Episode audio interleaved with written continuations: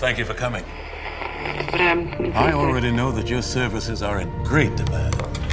You come very highly recommended.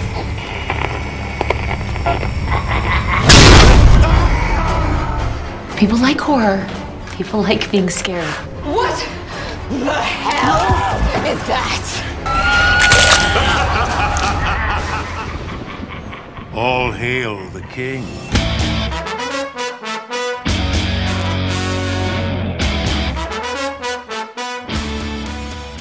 Witamy bardzo serdecznie w kolejnym odcinku podcastu Radio S K, w kolejnym nadprogramowym odcinku. E, dzisiaj wita się z Wami Hubert Spandowski, czyli Mando, i jest ze mną Michał Rakowicz, czyli Jerry. Witam Ciebie bardzo serdecznie, cześć! Również Cię witam bardzo serdecznie i pozostałego współrozmówcę oraz wszystkich słuchaczy oczywiście. I witam również pozostałego współrozmówcę, czyli Sebastiana Kubańczyka. Buriala. Cześć. Cześć, witam Was i wszystkich słuchaczy. No i dzisiaj wracamy e, bardzo szybko po tygodniu znów do Creepshow, do nowego odcinka Creepshow, drugi odcinek drugiego sezonu, dziesiąty odcinek ogólnie, licząc specjale, e, znów dwa segmenty. I znów zanim e, sobie o nich porozmawiamy, ja dwa zdania o twórcach, ale tym razem naprawdę dwa, bo e, tym razem dostajemy w zasadzie no-name'y. E, pierwszy segment, czyli Dead Dead and Breakfast, reżyseruje Axelle Carolyn i ta, nie, nie miałam pojęcia, jak to się czyta. Ja w, w ogóle nie wiem, kim jest ta pani. Ona ma trochę aktorskich dokonań, ale grała głównie w shortach, a z tego, co widziałem, reżyserowała też głównie shorty i to ma na swoim koncie osiem tytułów, a w tym segment do Tales of Halloween, mm, jeden odcinek e, Nawiedzonego Dworów Bly i teraz w dwa tysiące dwudziestym pierwszym jakiś jej horror Demonor ma wyjść. Nie mam pojęcia, co to jest. Nawet, nawet plakatu nie zgooglowałem. Natomiast e, za scenariusz odpowiada duet e, Michael e, Rosalette i Eric Sandoval. I oni nie zrobili nic, co ja bym kojarzył. Jakieś tam odcinki seriali i tego typu rzeczy. Ten pierwszy mm, jest twórcą takiego horroru, chyba horroru, filmu, który ma tytuł Dude Bro Party Massacre, część trzecia. Natomiast drugi segment, Pesticide, reżyseruje Greg Nicotero, no i tutaj to jest jedyne znane nazwisko, natomiast za scenariusz odpowiada Frank Dietz, którego, o którym nic nie powiem. Także dzisiaj mamy zestaw po pierwsze no-name'ów, po drugie w większości są to debiutanci na polu Creepshow. Pierwsze ich dokonania tutaj. I to tyle, jeśli chodzi o twórców. To o aktorach sobie jeszcze porozmawiamy, ale to w trakcie jak zwykle, bo, bo znów mamy ciekawy zestaw. Natomiast, tak jak powiedziałem, dwa segmenty. Pierwszy to jest Dead and Breakfast i to jest historia nawiedzonego domu, w sensie nie nawiedzonego domu, domu morderstw.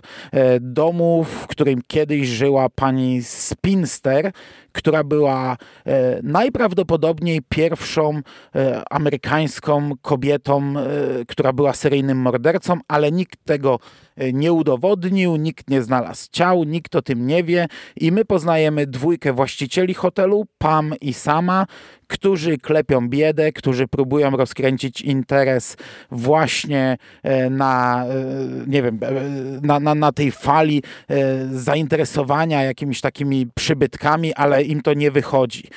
Widzimy ich podczas takiej jednej kolacji, gdzie mają dwójkę gości i odprawiają przed nimi takie show. Kobieta Pam opowiada historię, oczywiście bardzo mocno taką przerysowaną i jej ekspresja jest taka dosyć wyraźna, a jej brat Sam w odpowiednim momencie wpada z uciętą głową, ochlapuje ich krwią, oni odwołują swoją rezerwację, wyprowadzają się, nasi bohaterowie są na skraju bankructwa i wpadają na pomysł, żeby zaprosić youtuberkę. W sensie się jakąś tam znaną postać w internecie, która właśnie zajmuje się tego typu recenzjami, tego typu przybytków. Pani przyjeżdża i nie jest zadowolona, ale wszystko zaczyna mm, ostatecznie, no, prowadzi nas do pewnego zwrotu akcji, a nawet dwóch zwrotów akcji w finale. Jak wam się podobał ten odcinek? Ja miałem silne skojarzenia z Red Room, które widzieliśmy w drugim sezonie Fifty States of Fright, czyli znów... Ale to było lepsze. Znaczy ten segment tak ten był segment lepszy. Był lepszy tak, od tak, tak. No, tak. Znaczy, mówię, że miałem podobne skojarzenia, no bo mamy znowu youtuberów versus jakieś tam nawiedzone czy tajemnicze miejsce. Tutaj ten segment jest naprawdę całkiem niezły. On zaczyna się w sumie dosyć mocno, no bo mamy teoretycznie tę opowieść, którą przedstawia tutaj nasza główna bohaterka Pamela, ale to jest od razu pokazane nam, jak tam niby te osoby ginęły w tym domu, jest ten dom pokazany jako właśnie takie dziwne miejsce pełne jakichś tam tajemniczych przejść i to jest później fajnie ogrywane, fajnie wykorzystywane, bo przez większość odcinka tutaj twórcy sobie grają z tym, czy ten dom faktycznie jest miejscem, gdzie grasowała seryjna mhm. morderczyni, czy to jest po prostu jeden wielki pic na wodę, bo nawet te osoby, które trzymają tą schedę po tej teoretycznie pierwszej seryjnej morderczyni Stanów Zjednoczonych, widać, że są podzielone w tym względzie. Pamela jest mega zafiksowana na tym, że, że to powinna być jakaś ikona, a nikt o niej nie wie. Ten jej brat z kolei zdaje się wręcz sugerować, że, że być może to faktycznie nic nie miało miejsca, tak jak niektórzy sugerują, no, że jeżeli to faktycznie te zbrodnie by nastąpiły, no to ktoś by przecież o tym słyszał i mieliby to, tę popularność, nie musieli by się uciekać do, do tanich sztuczek i to jest moim zdaniem bardzo fajny segment. On nie wymyśla absolutnie jakby z jakiegoś beczki prochu nam tutaj, nie oferuje nam jakiejś specjalnie nic nowego, ale to jest bardzo fajna, klimatyczna taka opowieść niesamowita z fajnymi tymi twistami na koniec. Jeden jest taki bardzo, bardzo w stylu właśnie Creepshow, czyli ja bym powiedział może nawet bardziej opowieści skrypt, skrypty, bo to jest twist taki z morałem. Jeden jest też dosyć całkiem fajny, ten, ten drugi. Także no, ja się bawiłem bardzo dobrze. Tym bardziej, że on też jest fajnie zagrany. Ty wspomniałeś, że tak jak twórców mamy, mamy anonimowych, tak tutaj aktorsko w tych segmentach trochę osób, które możemy kojarzyć też z horrorem się pojawia i naprawdę pomimo tego, że to znowu jak w większości tych odcinków Creepshow mamy do czynienia w zasadzie no, z trójką bohaterów, no bo mamy tutaj rodzeństwo i tę youtuberkę, no to mam wrażenie, że oni się wszyscy wywiązują bez zarzutu z powierzonych ról i bardzo fajnie to wypada, tym bardziej, że w sumie ja początkowo się trochę obawiałem, czy to nie będzie nazbyt przerysowane, bo takie miałem poczucie, że trochę szczególnie ta postać Pameli, ona się zdaje taka mocno przerysowana i na takiej, takiej wysokiej nucie jest to wszystko grane, ale summa summarum to dobrze wypadło w kontekście całości. Dobry segment. Kurczę, no nie mam co powiedzieć, no. Mogę się tylko podpisać pod wszystkim. to, to następnym razem zacznij. Powiedziałeś praktycznie no już wszystko. Rzeczywiście beczki prochu to nie wymyśla. Jeżeli chodzi o te twisty, to ja bym powiedział, że to no, no, raczej już były przewid- przewidywalne, poza tą jedną zapadnią yy, może, no ale to musiało się wyjaśnić. Bardzo fajnie tutaj roze- rozegrali właśnie całą tą sytuację z tą starszą panią, której te zbrodnie polegają na tym, że ona się do nich przyznała, ale tak naprawdę nigdzie tych ciał nie, nie, nie znaleźli. To właśnie jest przyczyna całego mhm. takiego y, niedoceniania jej jako tej seryjnej morderczyni, tego domu i to jest cała ta gorzka pigułka, którą y, jej potomkowie, to rodzeństwo musi przełknąć i coś próbują z tym zrobić. Rzeczywiście to pierwsze przedstawienie, które Pam serwuje tym swoim gościom, to była trójka, nie dwójka, bo tam chyba była córka, małżeństwo z córką, tak mi się coś mhm. pamięta. Możliwe. E, możliwe. Rzeczywiście to była e, tragicznej, i, e, ale no starają się coś e, z tym zrobić. E, wam się przypominał ten Red Room z, tego, z, tej, z tej innej antologii, mi się koja, kojarzyło Halloween Resurrection, tak? Które, A, też, też trochę. Które no, też faktycznie. Tak troszeczkę tam było reality no. show bardziej e, zrobione, tak? Mamy tutaj też taki odwrócony wątek troszeczkę tysiąc czterysta osiem, gdzie też jest e, jakaś tam popularyz- popul- popularyzator e, pewnego tam zjawiska, za, za, zaproszony tam, sam przyjechał, tutaj jest zaproszony, żeby e, spopularyzować, e, czy nie wiem, no przejrzeć, e, czy to jest prawda, czy fikcja i na czym, na, na, na czym to polega. Bardzo fajnie zagrane, ja lubię e, w sumie oboje aktorów, tak, C. Thomas Howell z Autostopowicza i Ali Larter z Oszukać Przeznaczenie. No, bardzo mi się podobało i ja jestem ogólnie, to już tak powiem, po tych obydwu segmentach jestem, no... bardzo zadowolony, bo mamy dwa odcinki, gdzie wszystkie segmenty tak naprawdę mi się podobały, co jest lepszym statusem niż po, w pierwszym sezonie. No to zaraz zobaczymy. Ja wam powiem, że tak, tak jak Ali Larter, no to poznałem, no to jest dwie części, pierwsze Oszukać Przeznaczenie i Serial Heroes i jeszcze masa innych ról, tak C. Thomasa Howella ja nie skojarzyłem tego aktora. To znaczy wiedziałem, że to jakaś jest gwiazda tutaj, ale to dlatego, że Shudder to promował, a ja przed chwilą zobaczyłem, że on grał w Autostopowiczu i, i byłem trochę zaskoczony. I on też grał w E T, to był jego debiut. Nie pamiętam jak ważną rolę jednego z tych chłopców na rowerze, ale tak dawno nie widziałem E T, że nie pamiętam i w ogóle on ma dwieście dwadzieścia ról na koncie według I M D B. Ta dziewczyna, która grała youtuberkę, no to, to ona jest taką raczej nieznaną osobą. siedem ról chyba na koncie i same seriale. Mnie się bardzo ten segment podobał i to naprawdę bardzo. Fajny motyw z tą youtuberką, to, to, to tak jak mówicie, no to nic nowego, to mo- można by wyliczać i wymieniać, wy podaliście kilka tytułów, można by jeszcze więcej. Znów jakaś tam mikrozabawa formą, ale to też nic odkrywczego, w sensie takim, że czasami widzimy ten, ten stream wideo, nie? Ale no to, to już w tylu filmach coś takiego widzieliśmy, że, że, że to no, no, nawet, nawet nie warto chyba wspominać. Mnie te oba twisty zaskoczyły chyba na koniec. Tak jak mówiłeś, że to wszystko spodziewane, ja w sumie nie wiedziałem, do, do czego to będzie zmierzać. No to, to by, można było ten pierwszy przewidzieć, drugi pewnie też, ale oba mi się podobały, oba mnie zaskoczyły i, i tak jak po tym pierwszym myślałem, że to już jest koniec, tak ten drugi, no, no nie, nie podejrzewałem, że jeszcze dostaniemy takie, takie fajne zakończenie, na, na, na, zupełnie na zamknięcie. No ja, ja, ja też, szczerze mówiąc, to mnie trochę zaskoczyło, że, że jeszcze mamy twist w twiście, tak po prawdzie. Aha. Także ja naprawdę zadowolony e, kończyłem ten segment. E, czy coś co jeszcze chcecie, czy coś chcecie jeszcze tutaj dodać, czy możemy przejść do drugiego? Nie, no przejdźmy do drugiego. To przejdźmy do drugiego. I tutaj mamy e, pesticide, e, pestycydy. E, tutaj też mamy całkiem fajną pakę aktorów. E, w głównej roli Harlana Kinga gra Josh McDermitt, czyli Eugene z The Walking Dead.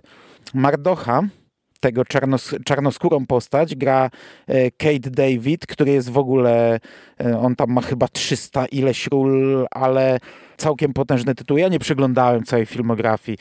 Wystarczy, że zobaczyłem coś, wystarczy, że zobaczyłem Oni żyją, Pluton i już tam dalej nie, nie jechałem. Natomiast bardzo zaskoczyła mnie Brenda, trzecia postać, Ashley Laurence, bo ja jej nie poznałem. A Shudder też promował to jako występ gwiazdy. I jak dzisiaj przed nagraniem zobaczyłem, że ona grała Christie w Hellraiserze pierwszym i też w drugim, no to I chyba byłem ósmym. zaskoczony. Możliwe, ale ja ósmego nie Czy widziałem. Siódmym, tam któryś, którymś z kolei. A w trzecim też, patrz, w trzecim też. No. To miało cztery Hellraisery na, na, na koncie. No, no, to nieźle. E, ona grała w trzecim Czarnoksiężniku też i tak dalej nie przeglądałem tej filmografii, bo sam ten Hellraiser mnie na tyle zaskoczył, że, że, że, że nie ruszałem, że, że, że, że, że wiesz, już byłem, już byłem w lekkim szoku. Natomiast sama historia, no ja powiem, że mi się ona aż tak nie podobała i tutaj się pewnie nie będziemy zgadzać. Ten nasz główny King, Harlan, jest takim oblechem, tak jak to Eugene był takim trochę odpychającym człowiekiem w The Walking Dead, najwyraźniej takie role trafiają się temu panu, który usuwa robaki, karaluchy, różne robactwo z domów, Jest, jest brudny, nieprzyjemny, ma swoje jakieś powiedzonka, jest takim, takim odpychającym typem, który jeszcze oszukuje, bo, bo, bo tak naprawdę sprowadza dalej te, te, te obleśne karaluchy i trafia na tego Mardocha, czarnoskórą postać, który wynajmuje go do usunięcia szkodników, ale okazuje się, że tymi szkodnikami są ludzie. I dalej się komplikuje, bo naszemu Kingowi oczywiście udaje się to zrobić, ale nie bez problemów i tam dostajemy jakiś zwrot. Podczas snu nagle pojawia się Mardoch, oblewa go tym, e, e, tym tą trucizną i zaczyna się taka jazda e, bez trzymanki. Nie wiemy, co jest snem, co jest jawą.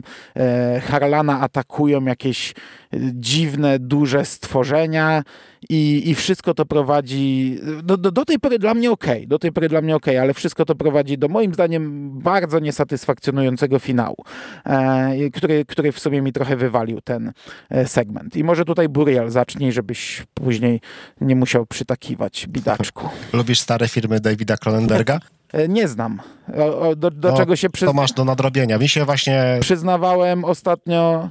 A nie, jeszcze nie poleciał ten podcast. A, no, ja to wyznanie dałem, w, jak recenzowaliśmy z Jerrym Mroczną Wieżę, a ten... Nie, tfu, Dead Zone. A ten podcast kisi się u nas, na, no, to... u mnie na dysku od bardzo, bardzo dawna.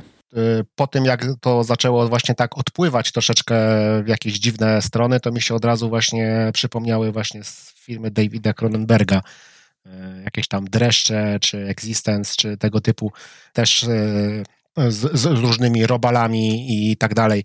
To mi się ogólnie, podobał mi się początek, był fajnie, fajnie pokazany. Tutaj widać, że już e, później jak już dostajemy te wielkie robale i tak dalej, to też w efektach specjalnych widać. To jeszcze nie jest poziom blockbusterów i tak dalej, ale to w porównaniu do pierwszego sezonu już są efekty całkiem, e, całkiem no, duży, duży postęp widać. E, I to... E, Fajne takie, tak, tak mówię, taki Cronenberg, takie trochę wideodrom, nie wiemy co jest prawdziwe czy nie, on z tymi robalami równie dobrze mógłby gadać. I, nie wiem, czy widziałaś tą, tą okładkę tego komiksu z tym, to było Don't Mess with the King i tytuł y, opowiadania tego Kingowego, They Creeping Upon You, ten lubią się podkradać po angielsku na... Jak się zaczyna ten... Mm-hmm, mm-hmm. No, no to typowe mm-hmm. mamy, tak jak w poprzednim segmencie mówiłeś, że to jest nawiązanie takie do, do tego, do Joe Hilla i tego segmentu z Joe Hillem, tak tutaj mamy tak jakby nawiązanie do kolejnego segmentu z oryginalnego filmowego Creepshow. Aktor y, wypadł y, całkiem fajnie, to było takie to, trochę śmiesznawe, ale y, śmiesznawe. Końców, końcówkę też, też uważam, że troszeczkę jest y, no, rozwalona, bo nie wiem o co chodziło, ale w sumie w wideodromie Cronenberga też nie wiem o co chodziło na końcu, przynajmniej nie pamiętam. Ja jestem zadowolony, po całym, po całych dwóch odcinkach jestem bardzo zadowolony, bo do tego samego za, za, zakończenia, do tego takiego twistu, gdzie ten Murdoch się pojawia po raz kolejny jako ten kolejny deratyzator, To, to te, tego po prostu nie rozumiem o co chodzi, dlaczego akurat u niej i kto był głównym bohaterem tej opowieści, no bo to wygląda tak jakby to była ona, a nie Harlan, nie wiem. Przed chwilą dość podobną rozmowę z Jerrym, tak poza nagraniem prowadziliśmy, też mu mówiłem, że trochę nie zrozumiałem tego, ale tego odcinka, szczególnie właśnie tej ostatniej sceny, która jest takim tupnięciem, która pojawiała się w materiałach promocyjnych, która była w trailerze, bo trailer w sumie był zdominowany tym odcinkiem, trailer całego sezonu. Tam jest większość tekstów i scen właśnie z tego segmentu i również z całego odcinka. I tak, to, tak nie do końca też mi to grało. Ta scena, gdzie oni chodzą po tym... po tej pustej hali fabrycznej i ten Murdoch opowiada o tym, że ma problem z tymi szkodnikami i tak dalej i pokazuje, ten, gdy się okazuje, że to ludzie, no to, to ja uważam, to, to była całkiem, to była moc, mocna scena tak naprawdę, tak, no tam Harlan się opierał, mhm. pomimo tego jego takiego charakteru, to nie jest tak, że on zlecenie na pozbycie się ludzkich śmieci przyjął tak e, od ręki. No, miał tam jakiś tam drobny no, od, no. odruch serca. E, no uważam, że to e, do, było ucz, e, uczciwe do, do tejścia, a później te pestycydy coś zmieniły. Ja nie wiem, czy to jak on e, przyszedł i go popsikał tym, tym, czy to też nie był sen, czy to też nie była taka jego schiza e, po tym, jak on... Mm-hmm. E, Tam odwiedził tych, tych skutersów w, te, w tej lokalizacji. No, to już, mówię, to już odpłynęło w taką y, stronę, że my tu już nie wiemy, co było prawdziwe, a co nie, co on naprawdę widział, a co się działo w jego głowie tylko, a co w rzeczywistości. Znaczy, no ja mam pewne wytłumaczenie, ale nie wiem, czy mogę je zdradzić, bo to bym musiał wyjaśnić wszystko do końca, tak jak ja to widzę. Natomiast tak po kolei, ten początek moim zdaniem jest świetny, chociaż znowu trochę ba- bałem się na zbyt dużego przerysowania, bo ten Harlan King to jest postać jak prawie z komedii, gdzie on ma taką perukę jakąś w zasadzie na głowie, no bo nie wydaje mi się, żeby to była jego naturalna fryzura.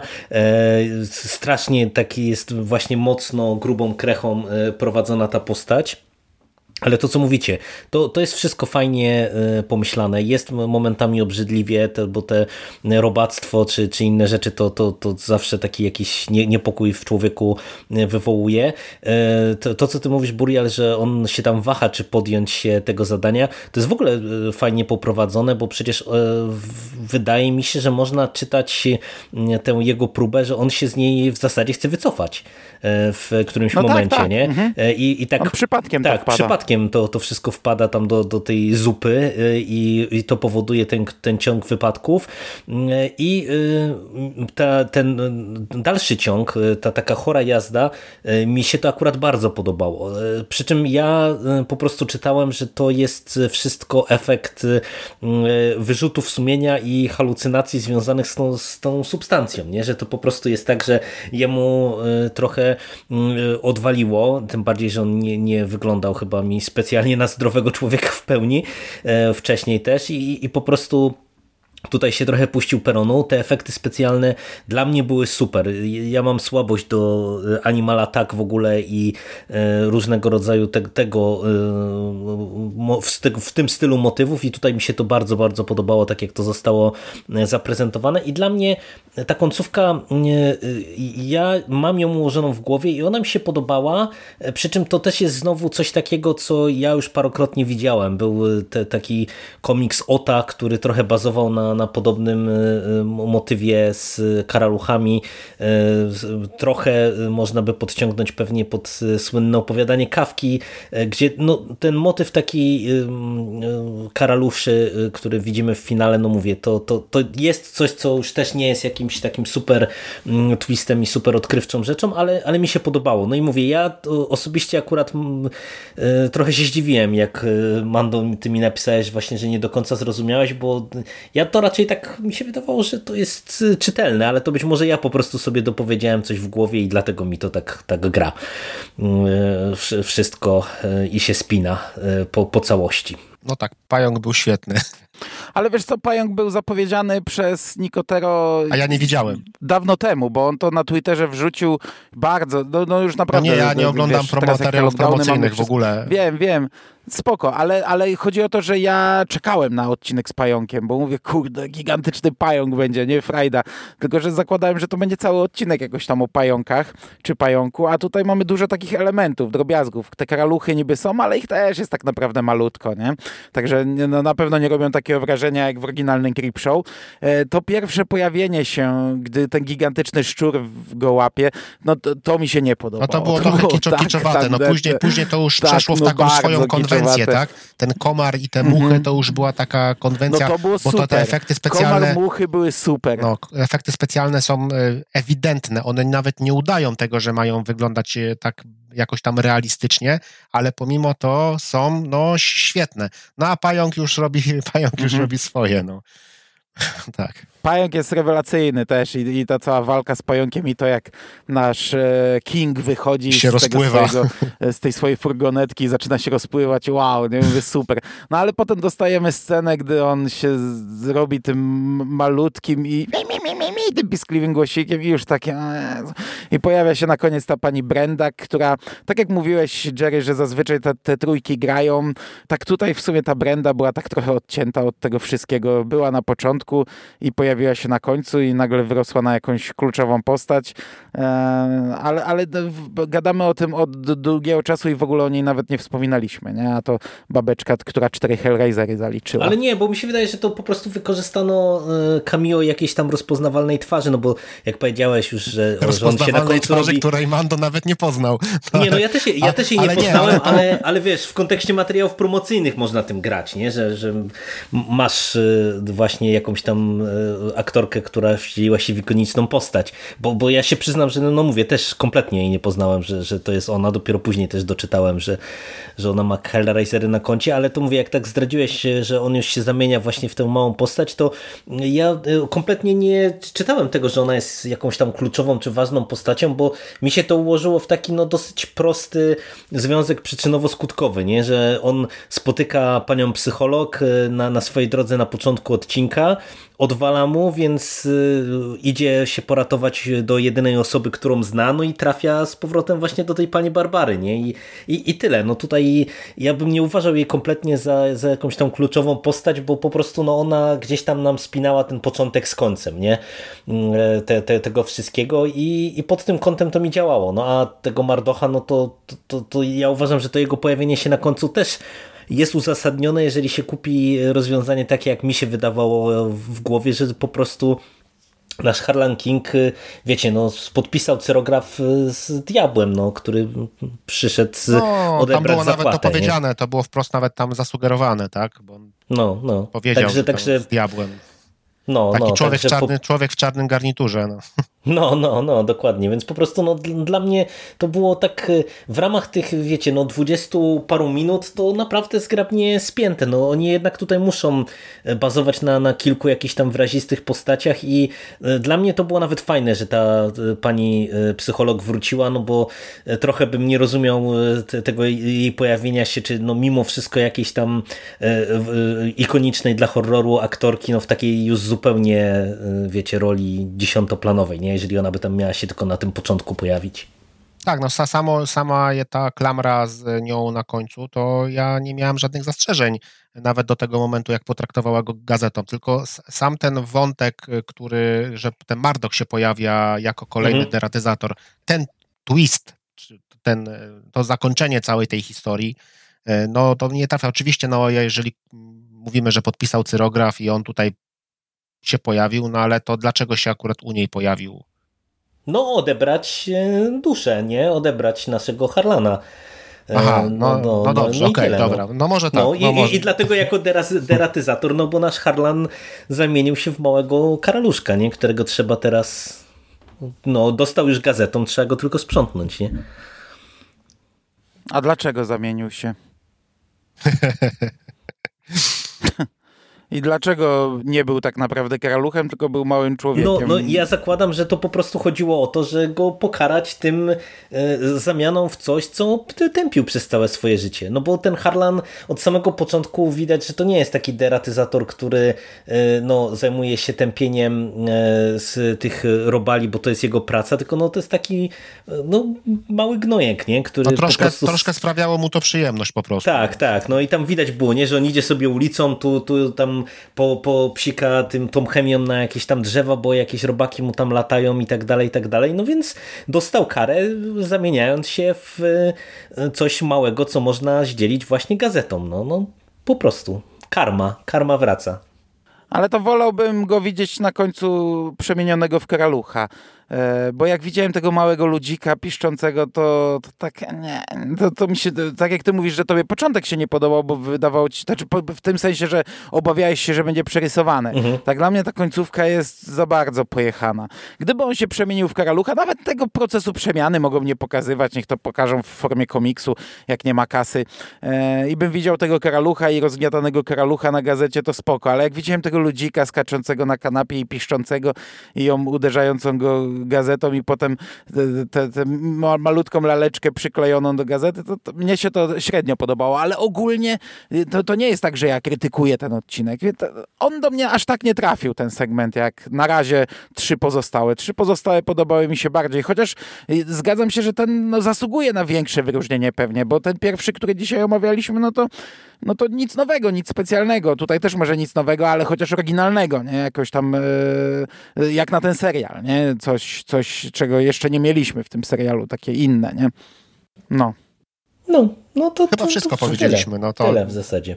No. Także ja wam powiem, ja wam powiem ogólnie, że y, podsumowując tak na razie, poprzedni odcinek całościowo podobał mi się bardziej. Ten podobał mi się, ale no, na chwilę obecną, jakbym już teraz miał się bawić w rankingi, no to mniej niż otwarcie, ale, ale i tak jest, jest nieźle. Ten sezon jest na razie całkiem dobry. Jak dla mnie jest, ten sezon jest bardzo dobry, bo w poprzednim sezonie, chyba w drugim odcinku mieliśmy ten Big Bad Wolf, czy coś takiego o tych wilkach i Hmm, Bad Wolf Down. Bad Wolf Down, tak. I, I to mocno zjechaliśmy. A tutaj mam, ja uważam, że mamy cztery te segmenty, które bardzo fajnie ze sobą grają. Nawet tutaj pomimo tego ostatniego szlifu. Mam nadzieję, że utrzymają taki poziom. Jak będą, jak to utrzyma się taki poziom, to będę bardzo zadowolony, bo uważam, że to jest poziom tego drugiego segmentu z pierwszego odcinka, tego o tym domu lal, dla lalek. To nam też się podobało w sumie. Bardzo fajnie. No ja jestem bardzo zadowolony. Ja nawet tak jak ty, Mando, mówisz, że jakby się bawić w rankingi, to bym nawet powiedział, że jak mamy Public Television of the Down na pierwszym miejscu bezapelacyjnie, to oba segmenty bym po, po, postawił wyżej niż Model Kit, czy jak to tam było, ten pierwszy odcinek.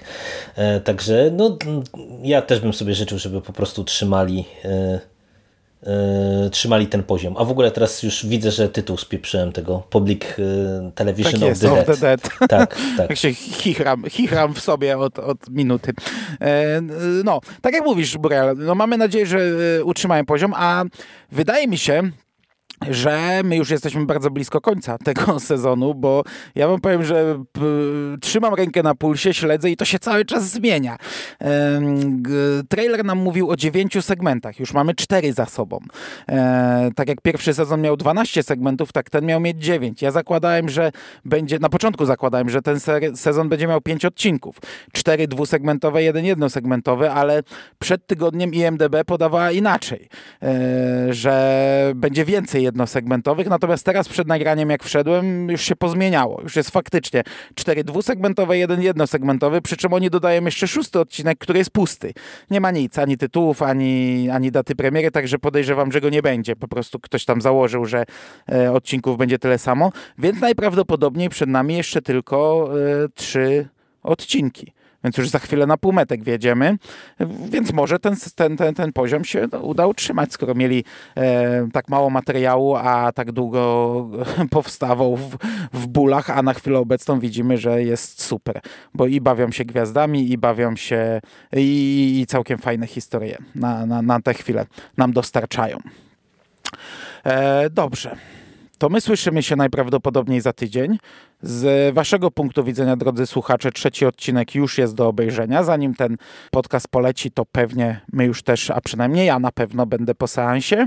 Natomiast yy, wam, panowie, bardzo dziękuję za tę rozmowę dzisiejszą. Dzięki. Dziękuję bardzo. I słyszymy się za tydzień. Dzięki, cześć. All hail the king.